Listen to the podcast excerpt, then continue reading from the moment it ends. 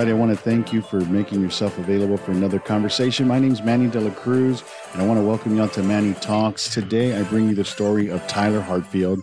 He is a recent petroleum engineering graduate and a member of NSBE, which is where I first heard about Tyler's story. About a year ago, I saw a posting from NSBE on their Instagram page where they do this every semester, along with other organizations, where they start to highlight some of the recent graduates and they post these awesome, amazing graduation pictures and they give you a little bit about their story. So when I saw Tyler's story, what caught my attention was just the nature, the non traditional nature of his story. And you heard me say earlier, he's a petroleum engineer. And if you've been paying attention to anything that's been happening right now with COVID 19, you know that the oil and gas industry is a very tough nut to crack right now, almost impossible. And so I wanted to sit down with Tyler to kind of talk about his journey and then kind of talk about where he's at with everything that's going on right now. And look, this thing does, I'll give you right now a heads up. Uh, this doesn't provide much solutions on that uh, on on bridging the gap between his degree and some opportunities. However, I think it's still worth hearing his story because it has some very inspiring components to it. And in general, you know me, I like sharing these stories because I think we can all benefit from uh, uh, meeting each other and learning from each other's situations. So, again, as always, thank you for making yourself available. Thank you for the feedback. Thank you for those of you that have continued to ask me about the episodes or continue to uh, listen to them, even though the gap between episodes has gotten longer. And look, that's just a product of the uh, current situation. So, with that, I really, as always, hope that you enjoy this conversation as much as I enjoyed making it.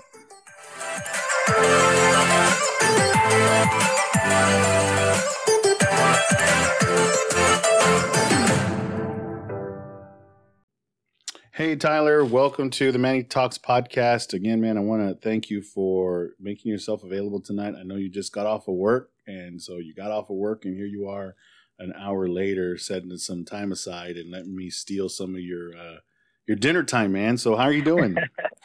man, I'm I'm great, man. I appreciate you having me on. Um, I know we've been messaging back and forth uh, here for a couple months, man. So uh, no, it's good to, to finally get on the phone with you.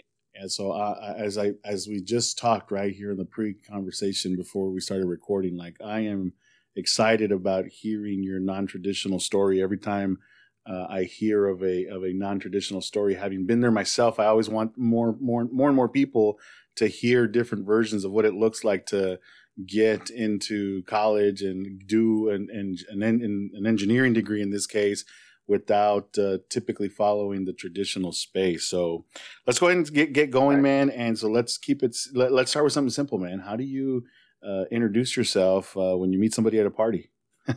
Tell me about yourself. Um, so uh, my name is Tyler Hartfield. Uh, recently graduated from uh, University of North Dakota. I like to say I'm a I'm a petroleum engineer doing my best impersonation of a crane operator. I uh, so I've been I've been running cranes uh, since 2010, um, and actually been in school since 2009. Uh, so it was a pretty long road, um, about 10 years to uh, to graduate. But uh, but yeah, I've, I've, been working, you know, in oil and gas industry, and now in the construction industry, and um, got my degree, and and now I'm ready to uh, kind of transition out of the crane and hopefully into an engineering role. Perfect, man. So where where are you from? Like, where'd you where'd you grow up? Uh, so I actually grew up right outside of Houston in uh, Missouri City. Okay. Yeah. And you're here, and you you uh, got siblings, or tell me a little bit about what was what was it like growing up? What your parents do, that that kind of thing. All right. Yep. So uh, originally, I'm from Nebraska. Um, I I spent most of my childhood uh, in Missouri City. I think we moved moved there when I was probably in like fourth grade or so. Um, but just moved down there with my uh, with my mom and dad. Uh, and with my brother. My sister, she's older. She had actually she was grown at that point and, uh, when we made the move. And uh, but yeah, I mean, uh, brother's two years older than I am. Uh, pretty typical childhood for the most part. I mean, just growing up there in Missouri City, playing sports growing up. Um, you know, just a regular kid. You know. So you threw it in there, right? Kind of subtly. You said, "Hey, I'm a, I'm a crane operator," which also was something that piqued my interest, given my background. Right? Uh, you're a crane operator. You know, uh, what would you say? You're you're a petroleum engineer pretending to be a, a crane operator. So that's let's start. Yep. Let's talk about that, right? Because that's been a huge part of your life for for quite some time, and in itself. And I want to make sure that that that you know we we that the listeners hear just the progression, right? Because I'm looking, and not to give the punchline away, but you, it's not like you've just been one in one level of responsibility and, and kind of kept it that way. You've kind of progressed in this career, and I'm gonna eh, you you you had a career, and we're building a career before you even decided to go to school. So I want to make sure that we give it airtime. So right. tell me that story. Yep. So um, actually, I started working when I was 15. I worked at the grocery store, and uh, after about four years, uh, I, I, felt like my growth was kind of limited there. Um, I wasn't really interested in college, and so I was really just started looking for a new job. And I told my my mom that I was unhappy with my job, and you know, so she actually uh, found a job for me in the paper. She just kind of like cut out a. This is back in the day of the newspaper. she cut a she cuts a, uh, a listing out for a job, and it doesn't have the description of what the job is. It just says, um, you know, it gives gives a title. It's a boat hand, and it says make a hundred dollars a day. Has a phone number to call, and so uh, yeah, I made the phone call, and next thing I know, I'm on a on a Greyhound bus headed out to New Orleans, and um, man, it's it's you know it's been kind of a crazy ride from there. But that's how I got started in the oil and gas industry. That was 2005. Um, so you were a boat hand. What did that What did that entail?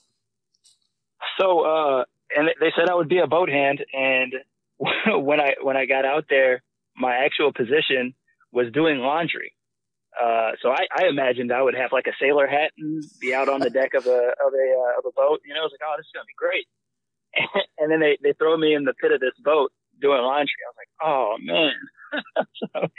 so um, making making minimum wage then uh, back in those days was uh, five twenty five an hour, okay. I believe. And um, but the the good part about it, we worked a ton of hours, and I was able to see what was out there. So obviously, um, you know, nothing wrong with the with the career path, but I saw what else was there. Doing laundry wasn't the long term goal, okay. uh, so I actually ended up taking that and, and moving on to a drilling company that had their own in-house catering. Uh, so I was able to do laundry on a drilling rig uh, okay. for a little bit more money. Um, and from there, I actually I started going outside on my off time, working with the crane crew, uh, because I wanted to move up and and do something different, you know, eventually. So I just wanted to learn a new task. So I do that on my off time, and eventually a position became available for me to get outside, uh, working with the crane crew. All right, right, So you so so you you go in right, and and you start working with the like you said the catering service. You're still kind of doing some of the same kind of work, general labor, doing laundry, but you started seeing these crane crews that were yep. sitting there working. So what kind of what kind of sparked your your your your your interest at that time? To, to yeah, so um, I guess the crane, the the working on the you know with the crane crew, that was actually um, you know that was the the next step to any other thing you wanted to do on the drilling rig. Uh, so if you wanted to be involved in the drilling operation as a floor hand or a roughneck, and move up from there into, you know, be eventually a driller or tool pusher. Um, or if you wanted to go another route, they have the guys that actually take care of the, you know, the engines on board, the different systems. Um, so in order to get to any of those positions, you had to come up to the crane crew, um, and then you branched out from there. So it was a helper. So like I knew I had to get position. outside. Right. You know, it's pretty much the uh, the jack of all trades on board. You work yeah. with the crane, uh, whenever the crane is up and running, and when it's not, they got you, you know, doing something else, maintenance or or whatnot. You're you're always doing something. All right, so you make it into this into this crew. You're like the the hand, right, the helper, and you start yep. work at this point. Like, are you working towards becoming a crane operator, or is that is it like okay, at least learn rigging for now and and see where it goes, or or was it uh, was there a clear path, or was it just how was that? So I got to say, I, I, kind of, um, you know, changed my mind a couple times uh, while I was, you know, while I was out there on the uh, rig as a uh, the position they called that uh, roustabout, where I was helping out with the crane, okay. rigging things up and whatnot. And I changed my mind a couple times. You know, initially I wanted to go work uh, on the rig floor, working as a roughneck. Um, and then I think probably probably after a good year in or so, I realized, you know, um, the crane thing wasn't so bad. And the, you know, I think that the, the uh, you know the progression from you know being a roustabout to a crane operator, you know the salaries were pretty. There's a pretty stark contrast there. So yeah, okay. You know, and so I mean, it, admittedly, you know, I saw that and I was like, man, this is something I think I could do. Um, you know, I think I got the dexterity for it. I see what we do every day, day in and day out. Got a handle on the operation. I can I can see myself doing this, and so yeah, after about a year, I'd say uh, roughly, then I decided to uh, focus on getting into crane. Okay, so you started you, you started to work towards or, or got a certification, and I know at some point you make it to where you start uh, becoming an instructor, and I don't know that it's necessarily with with this company or if there was some change. So take me through that path and a little bit more about you know some of the different crane jobs that you've had and how you made yep. it to this instructor position. Yep. So um, back then, I was uh, when I first uh, started working as a roustabout. When I made it out of the uh, from doing laundry and moved on to being a roustabout, um, I was working for uh, Transocean at that time, and uh, so I, I worked there for I think a good year and a half or so, almost two years. And I actually got a got a phone call from a staffer. Um, they wanted me to uh, to join a project overseas. Um, they were constructing a new rig in Singapore, and and it sounded like a you know it sounded like a, a good time, an adventure to go on, right? So at that, I think I was 23ish, 22 to 23. So yeah, man, I got my passport. I said, sign me up. And I went on out to Singapore, uh, to do the same position. I was working as a roustabout. Uh, but yeah, they, they liked me over there. And, um, my, my supervisor, he brought me up to the crane one day and he asked me, you know, what, hey, what are you trying to do? And when I told him, he, uh, he pulled the crane out of the rest and he said, here, man, jump in the seat. I'm, to show you some things, you know, so, uh, that was about a year in, um, on, you know, working for that company and, you know, the rest is history from there. I, I loved it and just stuck with it. So, so let's so let's dig a little bit, man. You kind of just threw it in there like it's nothing. You went and worked internationally. You worked to go go to Singapore to to work on a project. What was that like, man? Working overseas and and, and doing life in a, in in a place that wasn't home. Had you had you had you done that before? Was this your first time?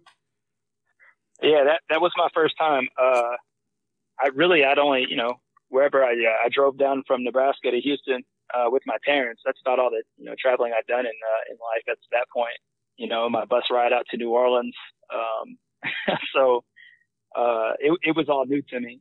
Even um, flying. Even flying, I I think I I flew uh, one time when I was in elementary school. Man, I, I went back to Nebraska to visit my uh, my aunts and cousins, and uh, yeah, that was one time I'd been in an airplane at that point. So you so. picked you picked a hell of a flight to be your first inaugural flight. Yeah, yeah, definitely, definitely. Uh, but yeah, it, you know, the the project started up uh, over there in uh, in Singapore, and it actually we were bringing the rig over to the Gulf of Mexico. Um, so kind of by the long way, I believe that uh, that time you couldn't get that that rig through the Panama Canal. It's you know they're enormous. So we we go the long way, Indian Ocean to uh, Mauritius, just uh, kind of like south of uh, it's like South Africa area. Um, came around the Cape uh, Cape Horn, wow, I believe it's called yeah. uh, South Africa. And uh, I actually I wasn't on board for that trip around the southern tip of Africa. I jumped back on in Namibia, Southwest Africa, and rode across the Atlantic. And um, funny enough, actually, uh, I believe I, yeah I started school during that trip from Africa to, uh, we ended up in Curacao, just that northern, right off the northern coast of Venezuela. So right in the middle of the Atlantic, I, I started up at HCC that, that summer. Okay. So now that's a perfect segue, right? So somewhere in here, right? Cause we, you know, we, we, you currently have a, a petroleum engineering degree. So I want, I want to start unraveling that. And it sounds like you're out in the in the middle of the ocean and, and you're making decisions here. No, maybe not like that, but I mean, I'm take take take me through like first of all, I want to I want to kind of understand why engineering. Let, let's start there. Like, why did you pick engineering? Where did that influence come from? Uh, where you said, "Hey, this is something that I want to pursue." Yep. So um, initially, my entire reason for going to school uh, was so that I could make a decent living, take care of my daughter. My daughter was just born uh, that was 2007. So she's a, a toddler at the time. And so I'm thinking I need to, I need to make a way for myself to transition from, you know, living at work six months out of the year to being able to do something that puts food on the table while I'm at home. Okay. And so, um, with that in mind, I just, I was like, I got to go to school. Uh, I have to go to college and figure something out. So I just started taking classes. I, uh, I went out on the HCC, uh, I spoke to the counselors and, uh, I told them I needed, I want to take three, uh, three classes and, uh, just really get the ball rolling. Well, they, uh, turns out that I wasn't quite ready for, uh, for college algebra. When I took my test, I actually, they recommended remedial, um, algebra for me. So it's a, it's not a credit course. They just kind of run you through it to give you some basics. So wasn't really strong in math to begin with, uh, funny enough. And, uh, from there, I really, I took it as a challenge. I had a chip on my shoulder, you know, yeah. Like, you know, sir, we don't think you should take these, all these classes, you know, and I, I really, I felt like I could do it. Like, no, sign me up for the classes. I'll, I'll, I'll make sure I, uh, you know, I make good grades. I could get through it. And I really wanted to prove myself. So I studied really hard, uh, trying to, you know, to show that I could, that I could do the work. That, uh, that remedial math class definitely put a chip on my shoulder. No, I, look, and I'm sitting here smiling because I know the pain, man. That's the way it was the exact same thing for me. Like, I went back to school when I was 24, 25, and I did that. Well, you know, I show up to the San Antonio College, and they're like, "Well, let's see where you're at," and they're like, mm-hmm. "Man, you can't even count." So, right, uh, right. so I said, "Okay, you gotta." And then at the time, like I was gonna be uh, same like you, man. So I, I had family. That was my motivation to get uh, get something that uh, was stability. So that uh, the word stability is what comes to mind. Because yeah, look, like so you as as a crane operator, we're talking. It's not chum change, you guys. You know, it's it's a, it's a career. There's a there's a lot of uh, uh of families that are built on that trade, uh, and, right. and, and I've met some of the most interesting people and. Uh, from uh, through mechanical and and through you know that through some of these big uh, crane operation companies. Anywho, like it, it's right. not what I'm trying to say. It's it's not it's not a uh, it, you know chump change, right? It's not a chump mm-hmm. career. Like it's actually a really great paying industry. But to your point, right? You can sure. be on the road, you can be away from home. At the time for me, right, I was I was a waiter. I was waiting tables and I always worked nights or evenings and and it was like I can't yep. I can't do this with a kid. I need some stability. But yeah, it was like right. go back, be a teacher. I take the test and they say, well, the highest math that you need to take is college algebra. So I was like, I can do it. And yep. and, uh, and, and and somewhere in there, I switched to uh, engineering, which is, anyways, a completely different story. But so you get there, you go, right. you know, yep, you're you're starting to feel this adversity about, hey, you maybe should be taking all these credits. I, I love where you said right. you took it like a chip on your shoulder. It was a challenge, but you but yep. you took it on. But so why engineering though? Yep. So uh, just kind of, I was taking classes again. I wasn't sure what I what I wanted to do, but one thing that I made sure to do was each semester I would sign up for the next math class. Uh, so, you know, I took the remedial algebra, then I took college algebra, then I took trigonometry, um, then I took uh, pre uh, pre-calculus, uh, and eventually took calculus one. And I think it was after I took calculus one, is uh, you know I, I, did pretty well in the course, and I realized like, hey, I can do this. You know, it's really not. Um, yeah, I think it's more terrifying. It's kind of you know than it, it it sounds more terrifying in theory than it actually is once I got in the classroom and I actually understood the concepts and was doing the work, it, it wasn't so scary anymore. A good friend of mine, uh, he's actually a uh, he's an engineer at NASA. Uh, we met, I think, in 2008. Uh, real good guy, man. We're still really close uh, to this day. And as I was, you know, kind of bumbling along through college, he'd always check in with me, ask me how it's going, and I'd tell him, "Yeah, man, I, I knocked out another math class." And the more we got to talking, he's, you know, he kind of is the one that encouraged me. He said, Tyler, you, got this stuff, man. You, you might as well, you know, give it a shot. Why don't you be an engineer? You can make, you know, you can make a decent wage, you know, take care of your family and, uh, and be at home. And I really never thought of it before that. And after, after a lot of thought, I actually decided that I really love this oil and gas industry that I'm in. They took great care of me, uh, Manny. I, I didn't even have a degree when I, when I came in, you know, and, uh, I was able to, I was able to you know, earn a earn a decent salary and take good care of my family off of that, off of a uh, high school diploma. And so I liked the industry. I liked the, the work we were doing. And I, I figured that a good way I could stay connected to the industry, but also, uh, transition into a, uh, an engineering position and I could kind of meld the two. I can be a petroleum engineer, which again, it provides a, you know, a great, a great, uh, you know, salary. You can take care of your family for sure. And then I can stay in an industry doing work that I enjoy doing. So yeah, that was, um, once I had the conversation with him and really kicked the idea around, I, I came up with uh, petroleum engineer. Hey, so so as you're coming up with this, and you're and you're saying, "Hey, I'm going to go back to school," and you're taking classes, and somewhere in there along the line, you like commit to an engineering, in this case, petroleum engineering degree. Take me through, or, or give me a flavor for what it, what was your family's reaction, or what were they? What kind of what kind of uh, uh of uh, of uh, reactions did, did your family have? Yep. So, uh, you know, at the time, uh, so yeah, I was I was married, and uh, you know, my wife she was very excited about it. Um, you know, and um, my siblings they were they were proud of me and they pushed me along. And I have a lot of friends of mine. They're just like family. You know, I've been down in uh, Missouri City for so long, and people that are around me, they're really just like family. A lot of people I just grew up with. Those are brothers of mine. So uh, everybody, everybody in my circle, they're really proud of me, and you know, they were they were happy I was heading in that direction. Uh, you know, my my father was proud of me, and uh, I, I know my mother would have been proud of me. I actually I actually lost my mother uh, 2007, mm. but um, yeah, man, she you know she'd always uh, you know she believed I was a I was a pretty intelligent guy and could uh, go to college. She tried to encourage me to do it, and you know, I told her, you know, hey, I'm, you know, working in the oil field. I don't know if I'll necessarily need to, but um, no. Once I once I made up my mind on that, I knew she would be proud of me. That's good, man. Because I hear, you know, I heard like, uh, you know, other non-traditional stories, and to me, that support is key, right? That support of of those yep. family and friends to say, you know, hey, we believe in you, or hey, how can we help?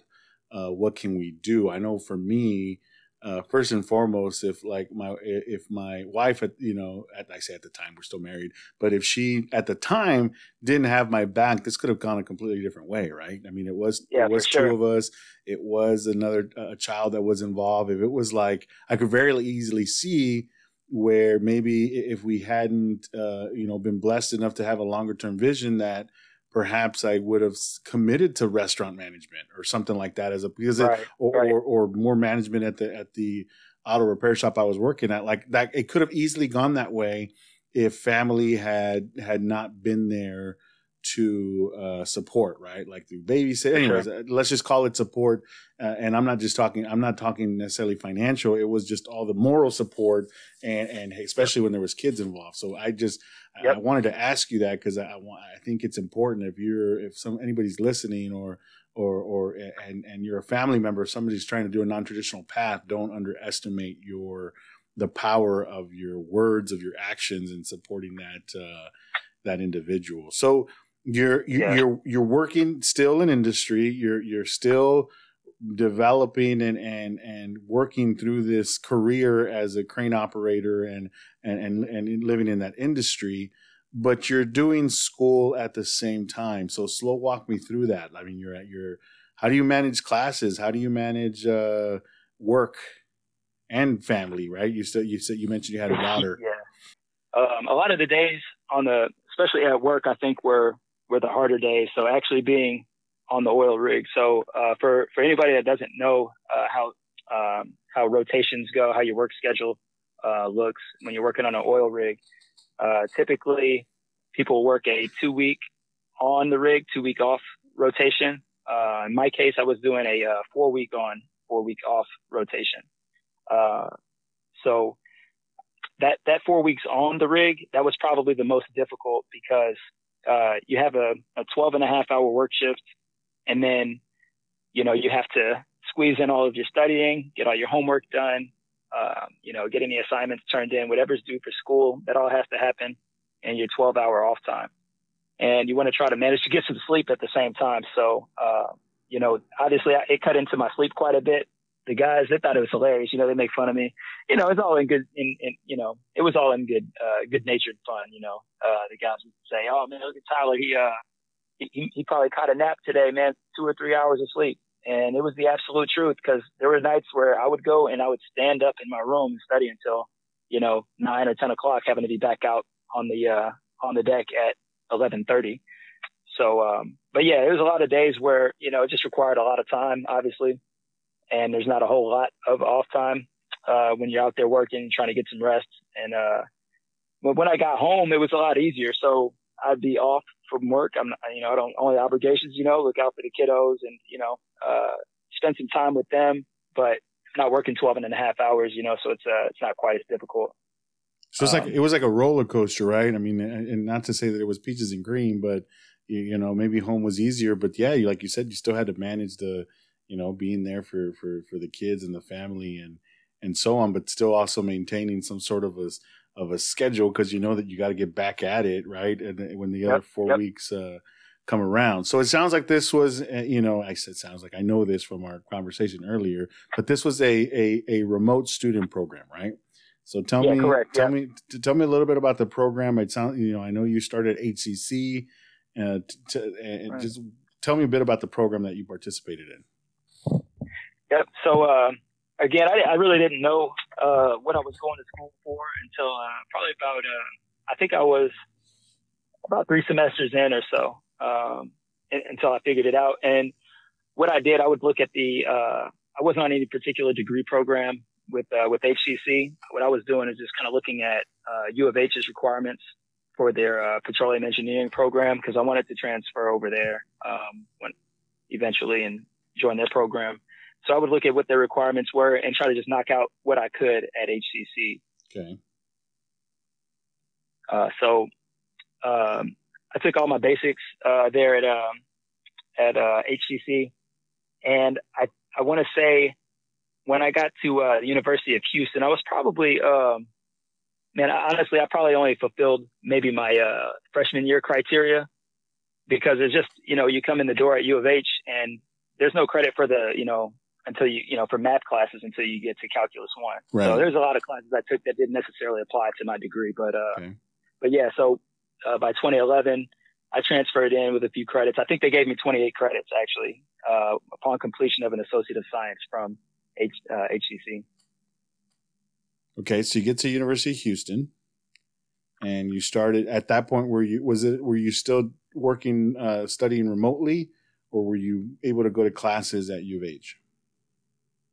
Yeah. So what I did was actually, uh, my wife, she finished up, uh, school that, uh, the same time I ended up, uh, beginning at U of H. So that summer of 2011, uh, well, that May of 2011, she finished up, uh, at Texas Southern and then I finished my associate of science, uh, that August in the summer. And what I ended up doing, I actually, uh, I came home as basically, uh, you know, I was looking out, taking care of her while she finishes up school. And so we kind of switched roles. When she graduated, I came home and, uh, started going to school full time in, uh, 2011. Got it. Okay. So you, so you left yeah. that, that, uh, that road, that road life essentially. Yep. I did. Yep. I did. Uh, so that was, uh, that was August of 2011. And, uh, I still, I still worked a, uh, a part-time job in the evenings. Uh, but yeah, it was at that point I was really focused fully on school, trying to trying to knock out a uh, you know petroleum engineering degree really as quickly as possible. Okay. Yeah, and so um, fast forward, it didn't it didn't actually work out that way. Uh, you know that program was actually going to take me quite a bit longer than I had planned. Uh, you know, I was hoping that with a two year degree, I'd have maybe two years left. Uh, but like I said, I, I think I transferred in with 28 hours from, from HCC. So, uh, really not a whole lot of credit at all. And, and it was going to take quite a while. I think the way the program was structured, everything during the day, I was going to have to, you know, stay working part-time jobs in the evenings, uh, for probably the next three and a half, four years to okay. finish up. And, uh, so at that point, I kind of looked at it as like, man, this isn't really, this isn't really sustainable. I can't stay at a, you know, working part time that long. You know, so I started game planning for, uh, you know, started uh, game planning, you know, plan B really at that point.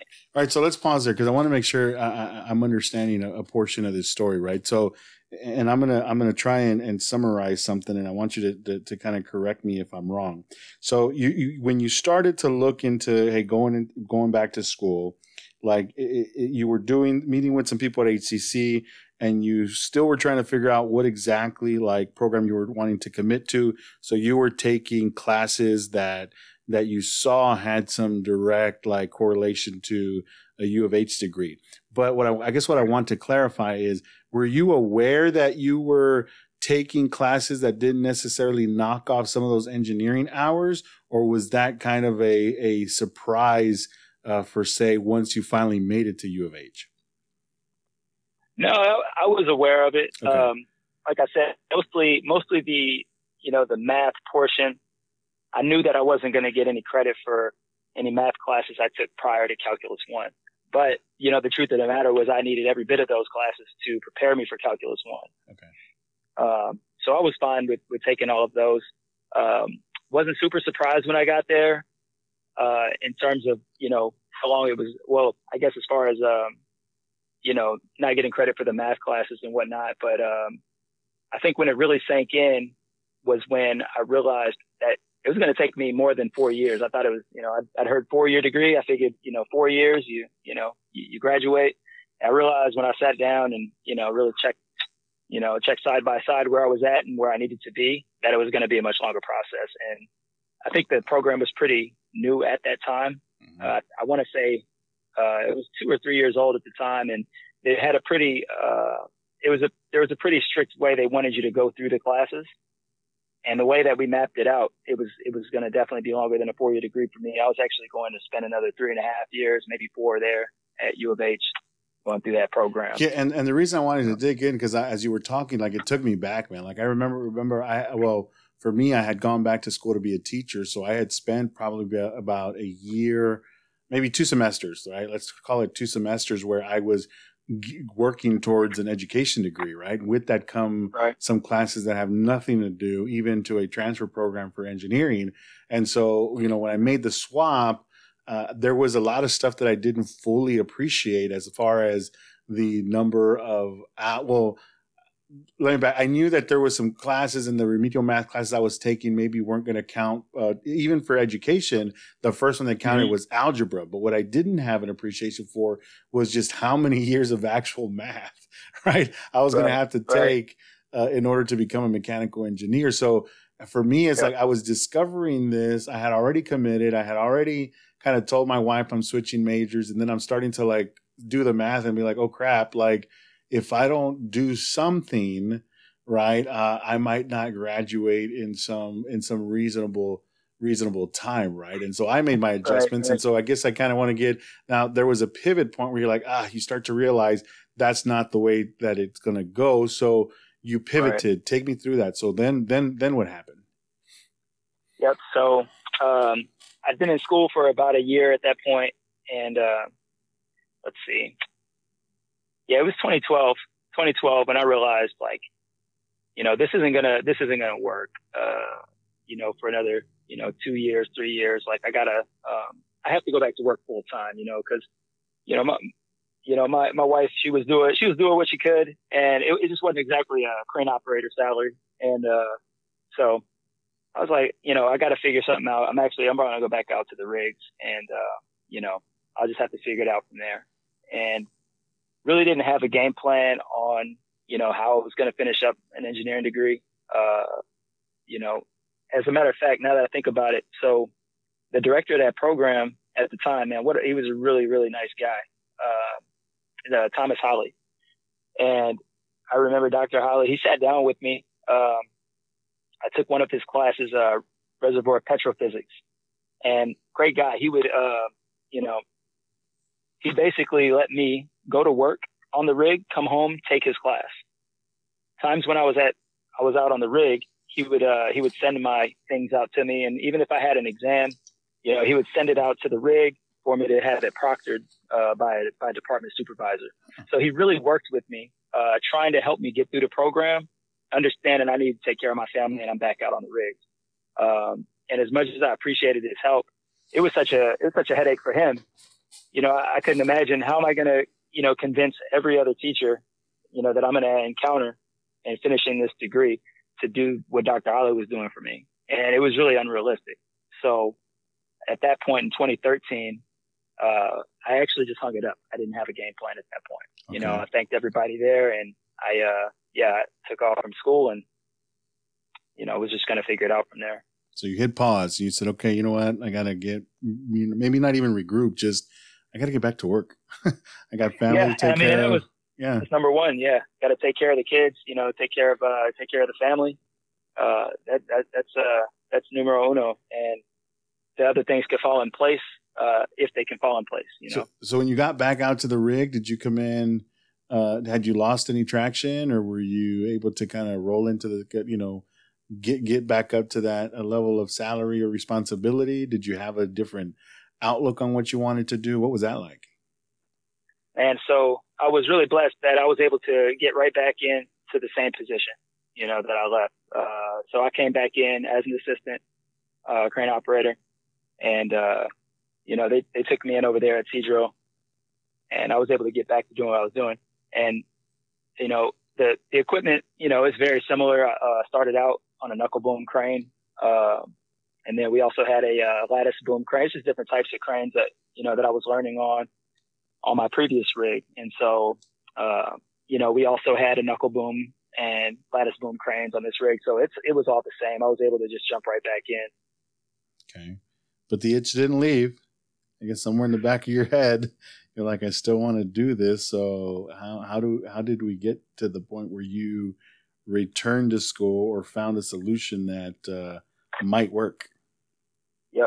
Um, so I actually, uh, you know, I guess at that point in time, we were having a, a hard time with uh, scheduling with some with some of our positions on the rig floor. So um, they would have vacancies pretty frequently up there, and they'd need need someone to fill them. And so a lot of times, what ended up happening after I'd worked my, I was on a three week rotation at this point.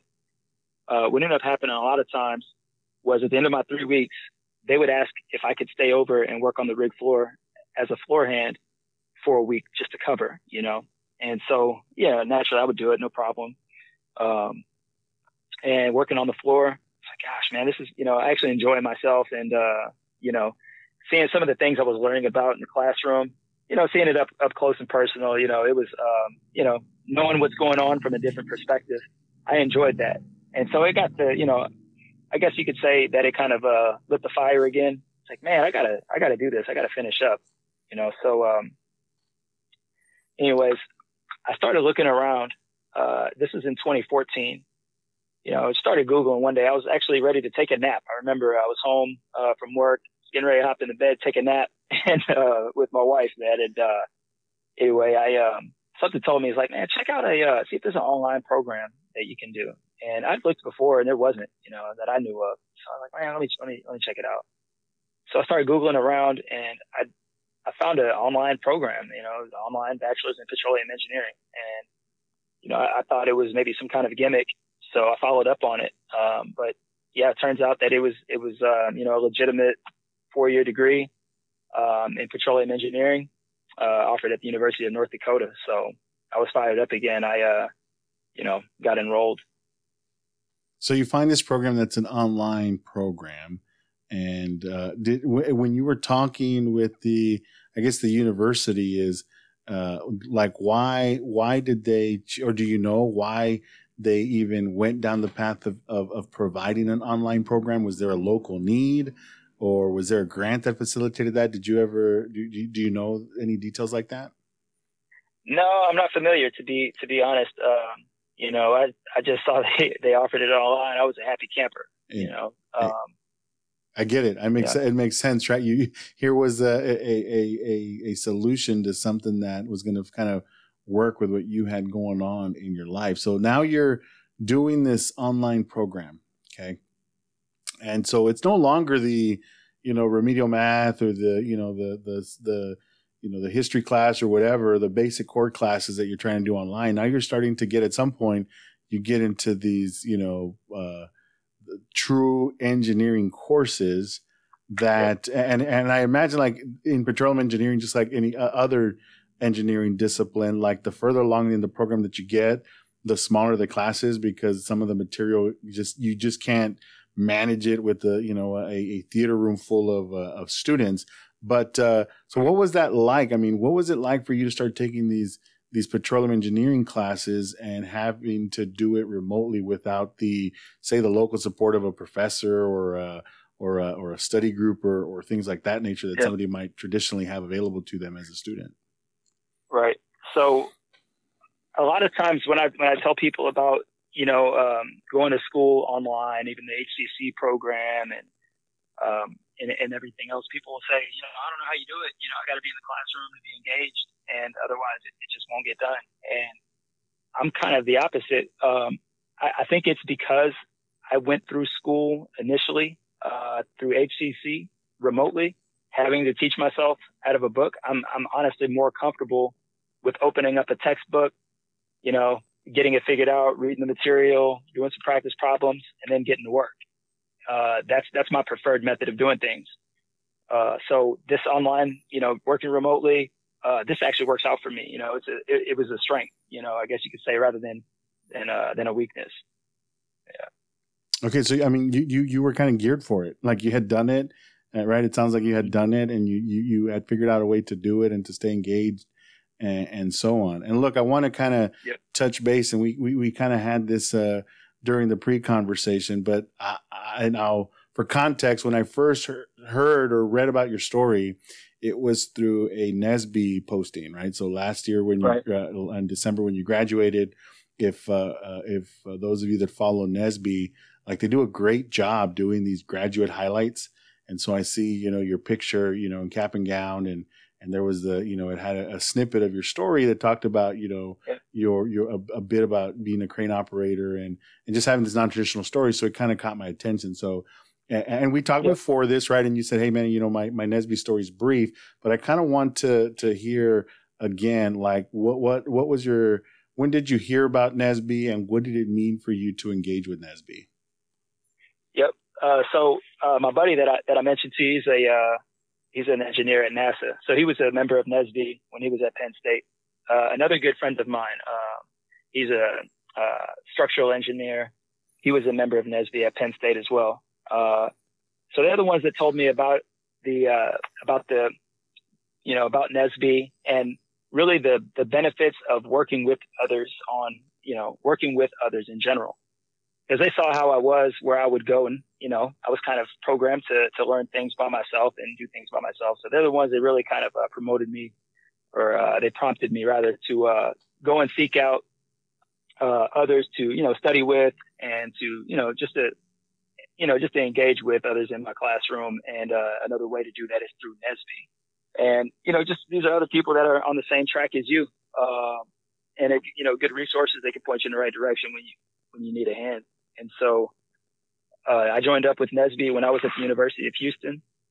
And as a matter of fact, once I left and went on to UND, I guess just being separated, not being on a campus uh, anymore, I really didn't uh, didn't look too far into uh, you know if there was NSBE offered on uh, University of North Dakota's campus.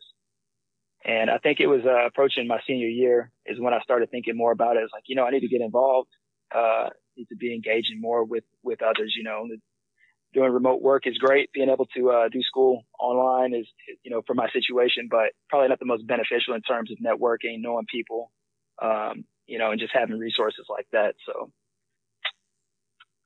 No, but uh, like, but like we had talked about before, right? And I wanted you to share that because it's like you, you, you were, you were in a unique situation, right? Being non-traditional and doing this remotely, but like the even with your brief involvement with NSBE at U of H, but also hearing from other friends that you had that were involved, like you knew the value, if anything, looking into the to, to a group like NSBE uh, for as a resource to kind of help you in whatever in whatever way that it could. And so, and when we talked, and the thing that was in the back of my head was that look, there's different levels of involvement, and not everyone has to be the president, but at the very least, like understand that what the value this type of student organization can bring to your portfolio, right? right. To to for just from meeting somebody, uh, and especially in this day and age now, uh, with all the virtual interactions we're going to have to do, like networking and getting to talk to somebody it the the involvement opens the door. Look here's i mean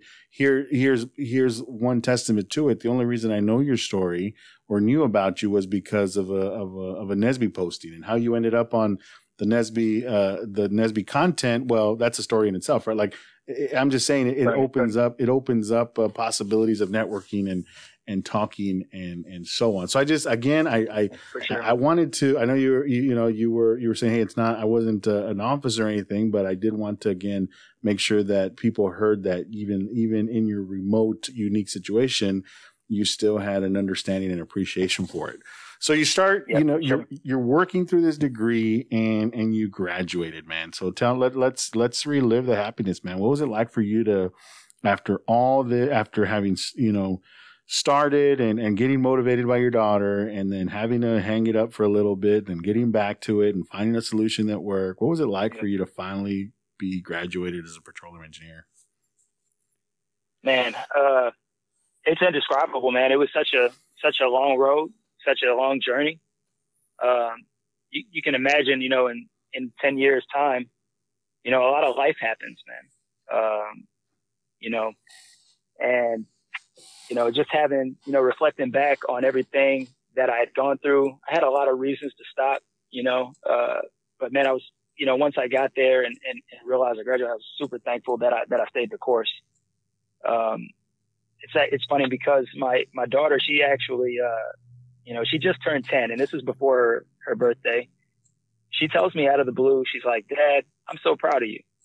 She's mm. nine, you know, I'm like, what? I was like, oh, okay, thank you. She's like, no, really, dad, you know, not only did you go to school, you know, but you, you chose a tough degree, you know, and you did that while you were raising us. And I think that's really great, dad. I'm really proud of you.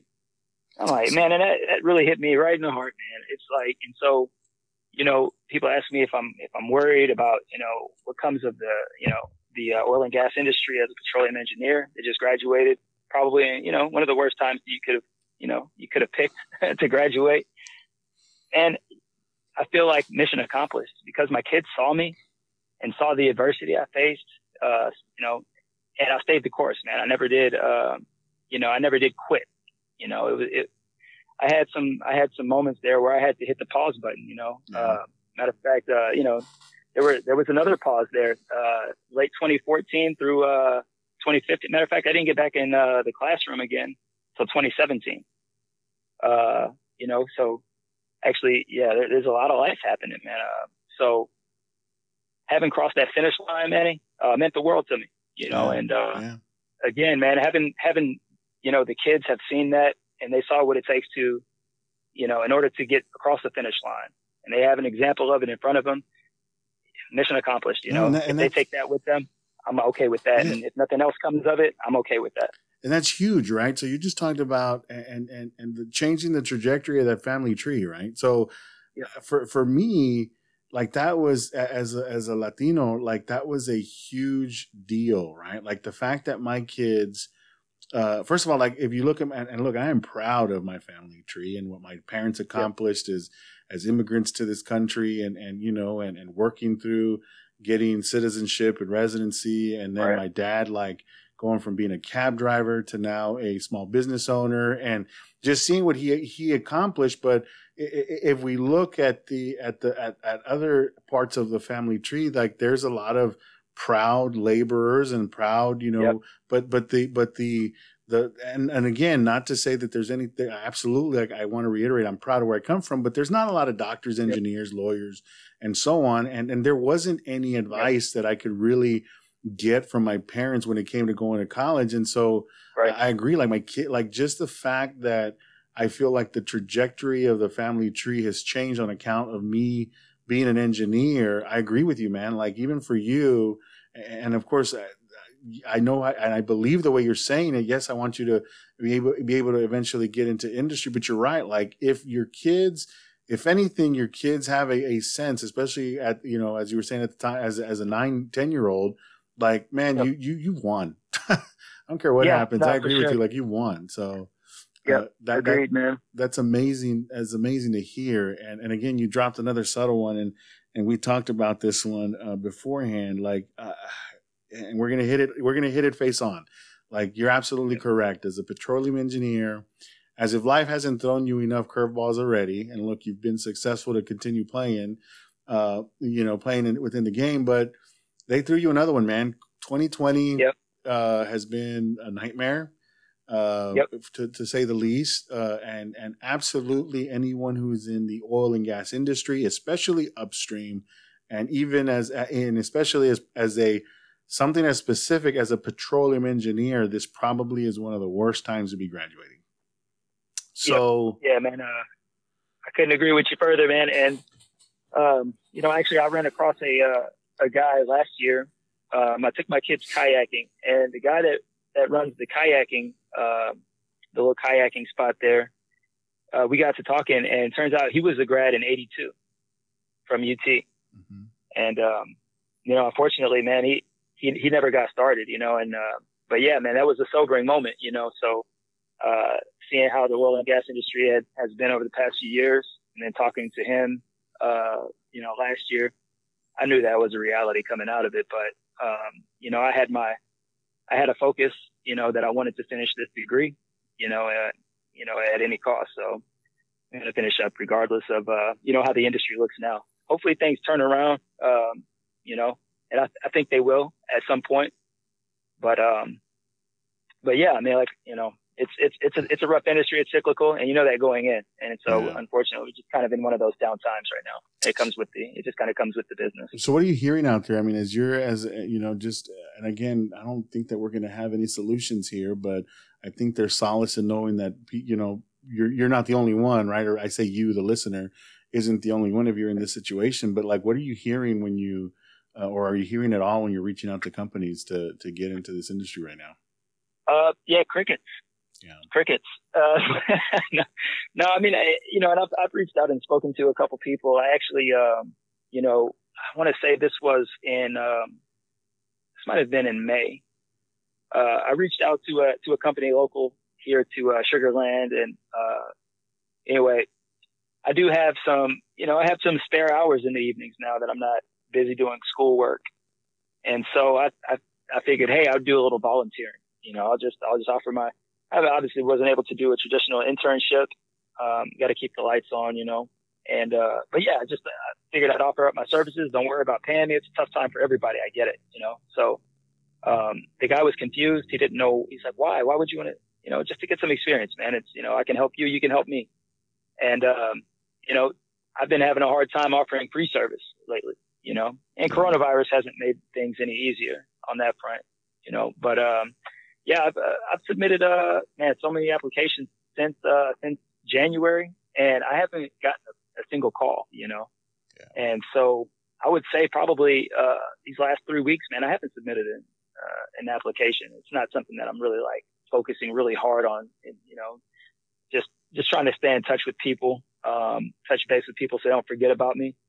Uh, but as far as like, uh, you know, the applications. They're few and far between, anyways. But I haven't been focusing real hard on those, man. And, and look, and, and and again, I, I, don't don't offer any solutions. And maybe the obvious question is like, hey, well, Manny, why are you asking? You work in industry, don't you know the answer to this? Well, I mean, I know our ver- I know our story, and look, and, and part of me doing this podcast, there is a delicate balance between Manny De La Cruz, the the mechanical engineer that's out here to help people, and you know Manny De La Cruz, the ExxonMobil employee, right? There is some differences right, there. Right.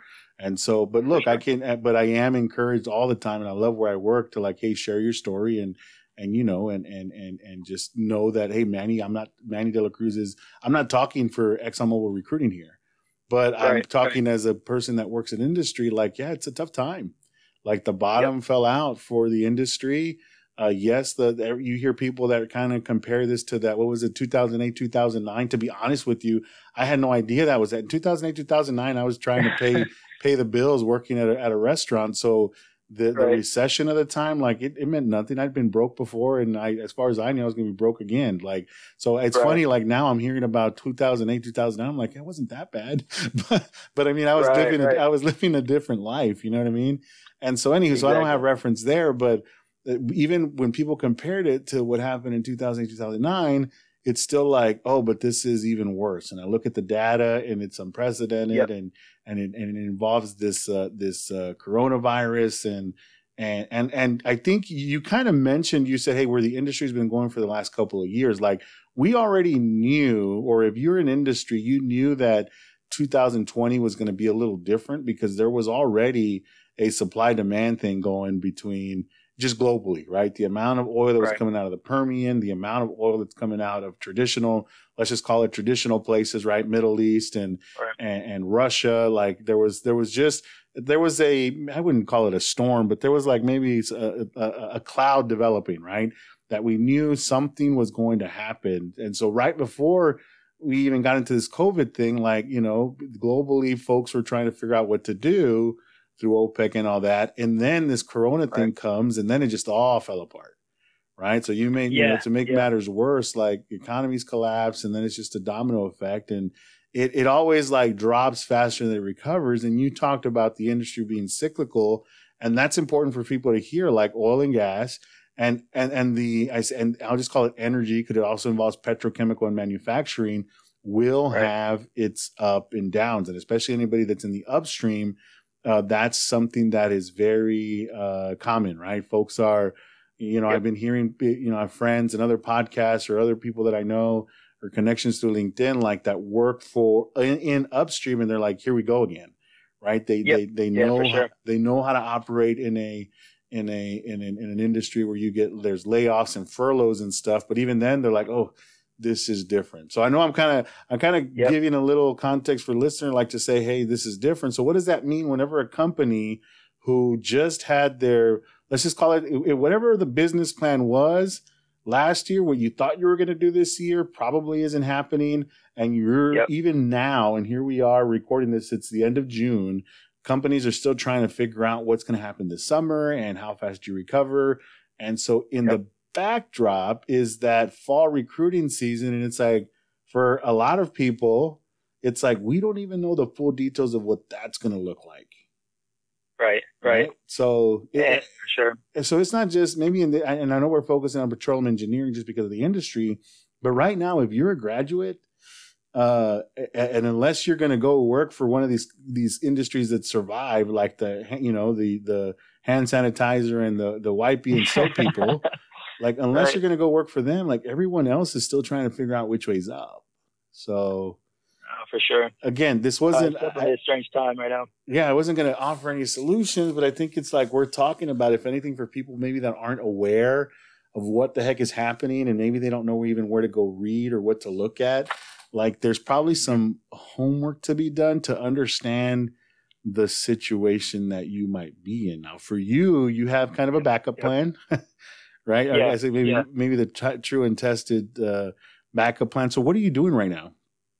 Yeah, so I'm a crane operator. Uh, okay. I work for a uh, for a small crane company here in Houston, and uh, you know this is more this is more I guess uh, construction uh, related. I guess you could say.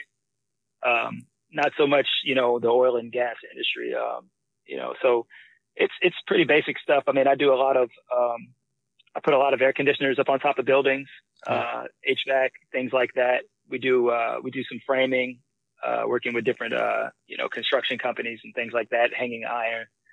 Uh, but yeah, just you know, so now I'm pretty much all construction now, and you know what ended up being my the thing that you know just to hold me down until I got my degree. That's actually the thing that's going to continue to hold me down, you know, for the time being.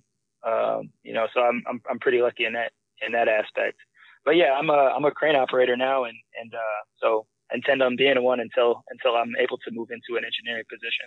Yeah, and I think for you, I mean, you have such an impactful story, man, and I think you know the the the the uh, the preparation that you you are probably doing is just like fine tuning that story to where you know come interview time, right? You're able to to knock yep. it out of the park or or whatnot. So look, man, and right. I, and I know eh, I'm I'm I'm hearing your story and, and a lot of it for the first time. I did want to make sure that I captured it fresh as part of recording. I always like it this way, uh, better than having you know just ha- rehashing a conversation. So, I mean, I'm sitting here thinking like, man, you you have such an impactful narrative. I think packaging will be key, and certainly if you have any questions or if if, if you want me to help you work through some of that while we wait for things to settle, like uh, let's do it, right? Like that way I can hear more about your story and and also kind of see what strategies we could possibly take to to to work because there's might be different angles. I'll tell you, there's probably I'm pretty sure that all petroleum engineers aren't necessarily working just in an upstream, right? Maybe there's some indirect type of work that we don't even know about.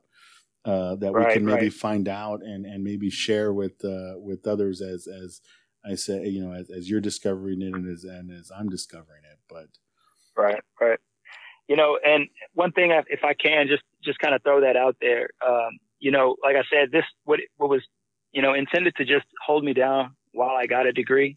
This this is actually my lifeline now. Um, you know, so there's there's a lot of people out there that you know they've come out of school, they graduated, and there may not be much for you right now. Um, man, I encourage you to keep on trying and, and be flexible. You know, find something to do that can just keep the lights on, and try to keep your skills current. You know, and uh, and hang on until things do turn around because it's a matter of time, but things are probably are, are going to definitely turn around. You know, so um, you know you can't be adverse to. You know, I ended up you know I'm, I'm running a crane like I said as a backup plan almost. You know, is a weird place I ended up in, but that's that's where I'm at. And you know, whatever that might be for you, whatever it is that you have to do to you know to get by until you get that job you're looking for, just do it. You know, do, do, do what you can. You know, to keep going until uh, until things turn around. No, for sure, man. Look, that's certainly one thing that you and I both agree in uh, on, and that uh, this too shall pass. Uh, this industry is not going away overnight. Um, uh, anywho, and we can we can leave it at that. If someone's curious as to why, like I could talk for another hour as to why oil and gas and petrochemical is not going away.